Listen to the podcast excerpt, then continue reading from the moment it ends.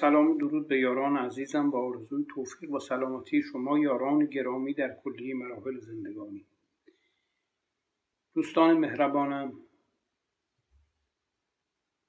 در گفتارهای پیشین راجع به رؤیا مباحثی رو بیان کردیم از جمله در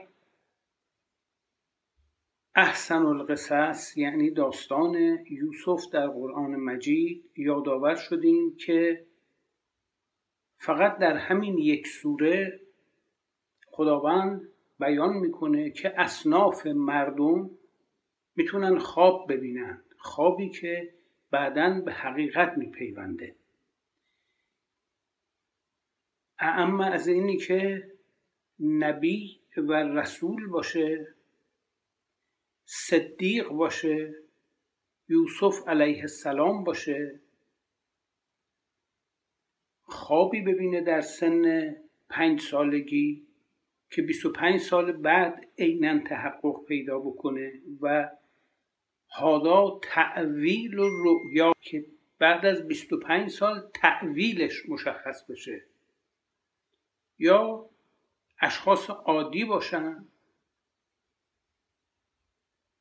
از طبقات پایین جامعه کسانی که دستگیر شدن به زندان افتادن بعد آزاد میشن بعد میرن در دربار فرعون وارد میشن اونجا بهشون یک کاری میدن.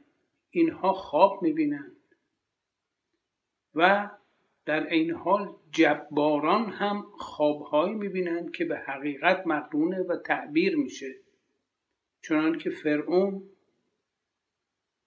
خواب عجیبی دید مربوط به دو سیکل و دو پریود زمانی به لحاظ وضعیت آب و هوا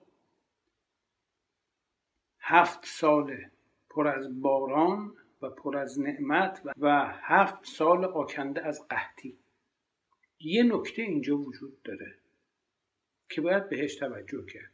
یعنی خوابیدن و خواب دیدن جزء زندگی همه موجوداتیه که دارای مغز هستند.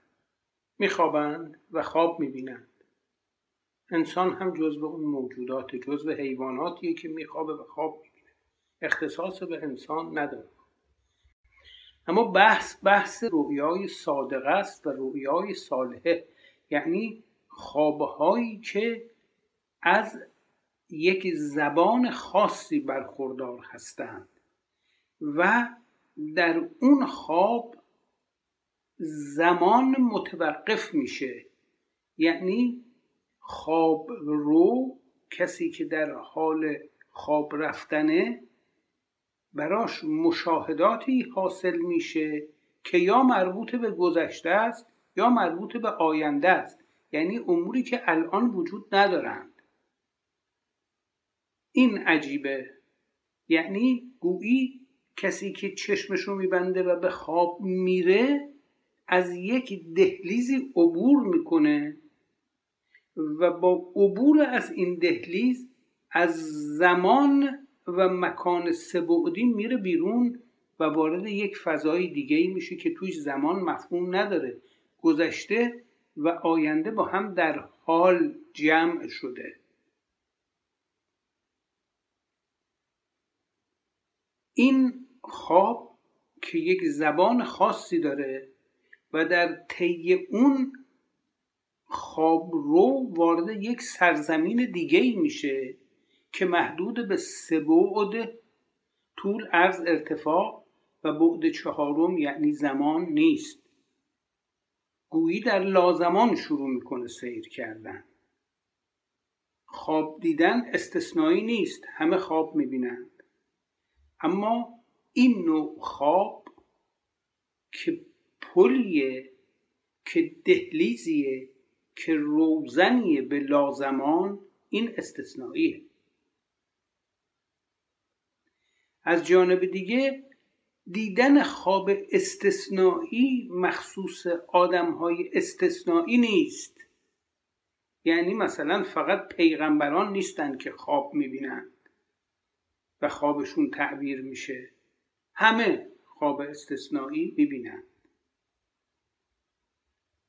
همه از این دهلیز رد میشن و وارد لازمان میشن. اما بحث ما بر سر اینه که امروز از طریق پیشرفت بسیار زیاد neurotechnology و neuroscience اموری که به شبکه سلول های مغزی و تراکم این شبکه ها در قسمت هیپوکامپ یا در سمت پسینه مغز قرار داره؟ تمام gland ها که در درون سیستم مغز قدیم فعالیت می‌کنن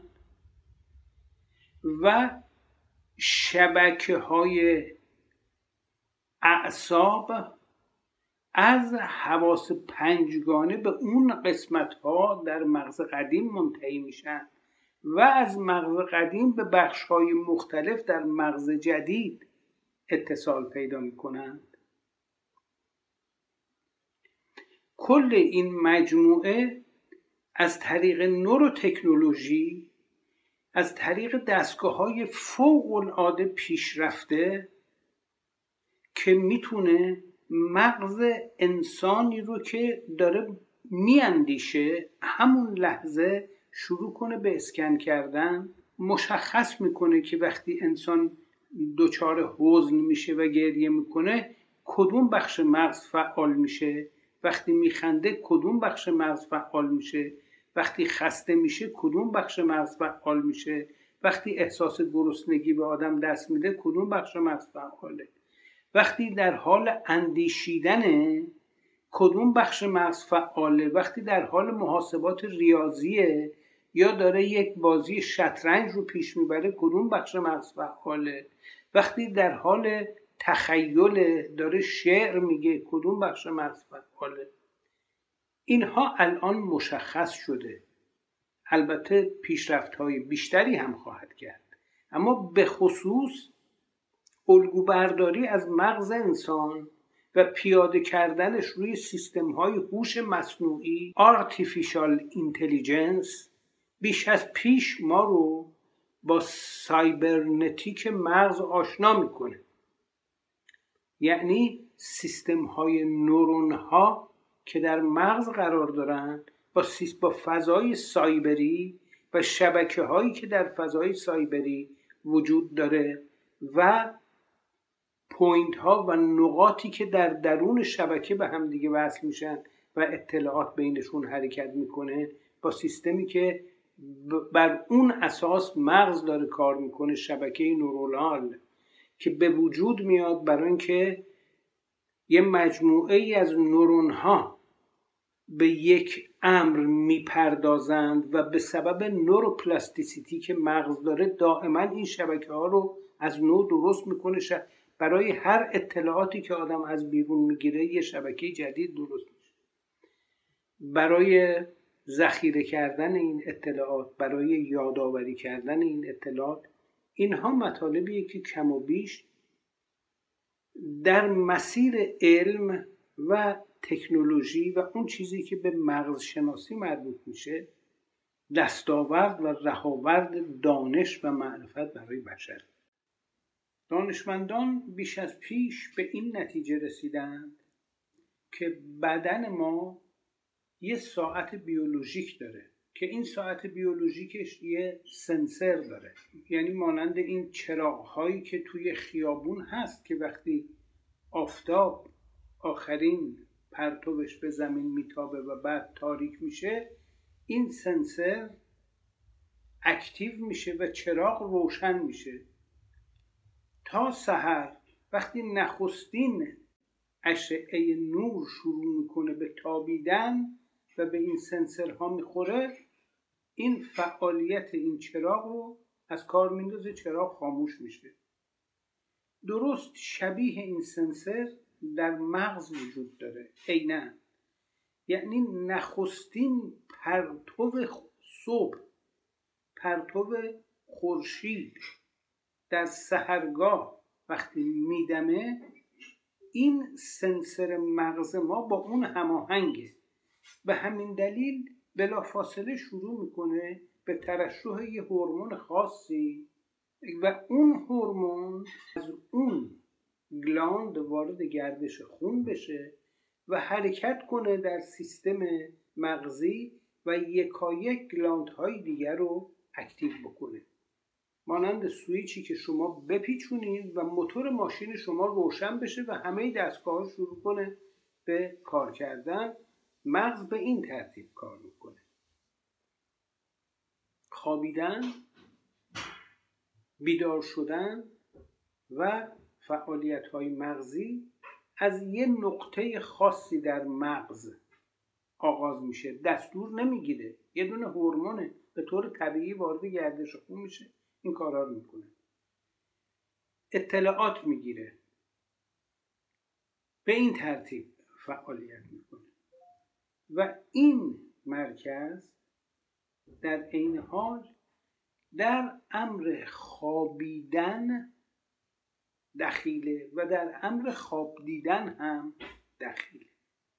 یعنی نه اینکه این مرکز باشه که خواب ببینه ولی مشاهده یعنی فعال شدن بخش های معینی در مغز که اون بخش ها اطلاعات دریافتی از پنج حس رو مورد بررسی و واکاوی قرار میدن در حالت بیداری. موقعی که آدم میخوابه و بخش های بسیار زیادی از مغز آهسته شروع می‌کنه کار کردن یا استراحت می‌کنه اون بخش بخش خاص که در کورتکس پسینه در کورتکس قدامی قرار گرفته active میشه فعال میشه. وقتی که آدم شروع می‌کنه به خواب دیدن مشخصه که کدوم بخش مغزش activity ش بیشتر میشه و خون بیشتری دریافت می‌کنه. اینها همه الان مشخص شد. در مکتب سلوک تن و روان یکی از بخش هایی که روش خیلی کار میشه در مراقبه و در تمرکز همون سنسور بدنه. همون سنسوری که در مغز قرار داره. بهش میگن گلاند پینال بهش میگن گلاند اپیفیز.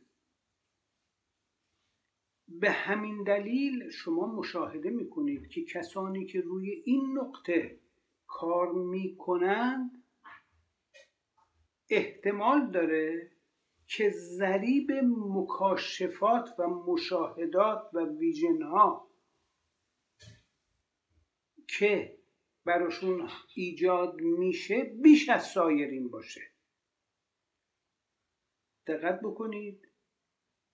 همه خواب می‌بینن اما خود این خواب دیدن رو انسان می‌تونه تقویت بکنه.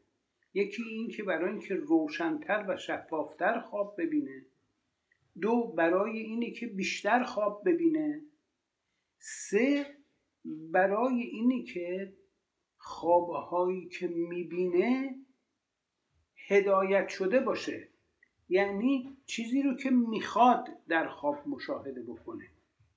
و در عین حال مانند یک رادیویی باشه که این روشنه و روی طول موج خاصی هم تنظیم شده که هر وقت روی اون طول موج خاص پیامی فرستاده بشه این می‌گیره و منتشرش می‌کنه. یعنی این چهار ویژگی رو پیدا می‌کنه. همه خواب می‌بینن ولی تعداد خوابهایی که به واقعیت میپیونده و همه می‌بینن زیاد نیست. اما کسانی که یک ورزش ها و ممارست های خاصی رو انجام میدن میزان خواب هایی که می‌بینند و از قاس احلام نیست. یعنی خواب های معمولی نیست خوابهایی نیست که در ادامه زندگی روزمرهشون وقتی شبم خوابیدن دوباره همونا رو ببینن. یا خوابهایی نیست که جنبه عاطفی داشته باشه؟ یعنی چون مثلا یک پسری یا یک دختری عاشق همدیگه هستن وقتی میخوابن هی همدیگر تو خواب ببینن. بلکه خوابهایی که عمیقه خیلی عمیقه. و از اون دهلیز و روزنه آدم عبور می‌کنه و وارد لازمان میشه. اون وقت مشاهداتی براش حاصل میشه. حالا هر چقدر که روی اون سنسر بیشتر کار بکنه و ورزیده تر بشه ذریب خوابهایی که می‌بینه و بعدا تحقق پیدا می‌کنه بیشتر میشه. به همین دلیل به این اشخاص میگن بسیر میگن روشنبین. اینها کسانی هستند که ممارست هایی می‌کنند که بر روی گلاند پینعل اونها اثر می‌ذاره و اون رو تقویت می‌کنه. اینها کسانی هستند که اگر بخوایم به لسان یوگی ها صحبت بکنیم روی چاکرای ششم خودشون کار می‌کنند اگر بخوایم به زبان اهل تصوف صحبت کنیم اینها چشم دلشون باز میشه. یعنی چی؟ یعنی ورزش ها و ممارست هایی که انجام میدن باعث میشه که چشم سومشون فعال بشه. و وقتی که فعال شد براشون روشنبینی حاصل میشه. یوگیا به چشم سوم میگن آجنا چاکرا. و ممارست هایی دارن که به خصوص این چاکرا رو باز می‌کنه و فعالیت هاش رو بسیار زیاد می‌کنه. به همین دلیل اون سالک راهب اون یوگی که داره این ورزش رو انجام میده خود به خود از فضای سبودی خارج میشه و مانند یک تماشاگری میشه که صحنه های متعددی رو داره مشاهده می‌کنه. و نه فقط مشاهده می‌کنه به عنوان یک تماشاگر بلکه درش حضور داره بلکه درش نقش ایفا می‌کنه. تا ادامه این گفتار شما یاران عزیز رو به خدای بزرگ میسپرم علی نگه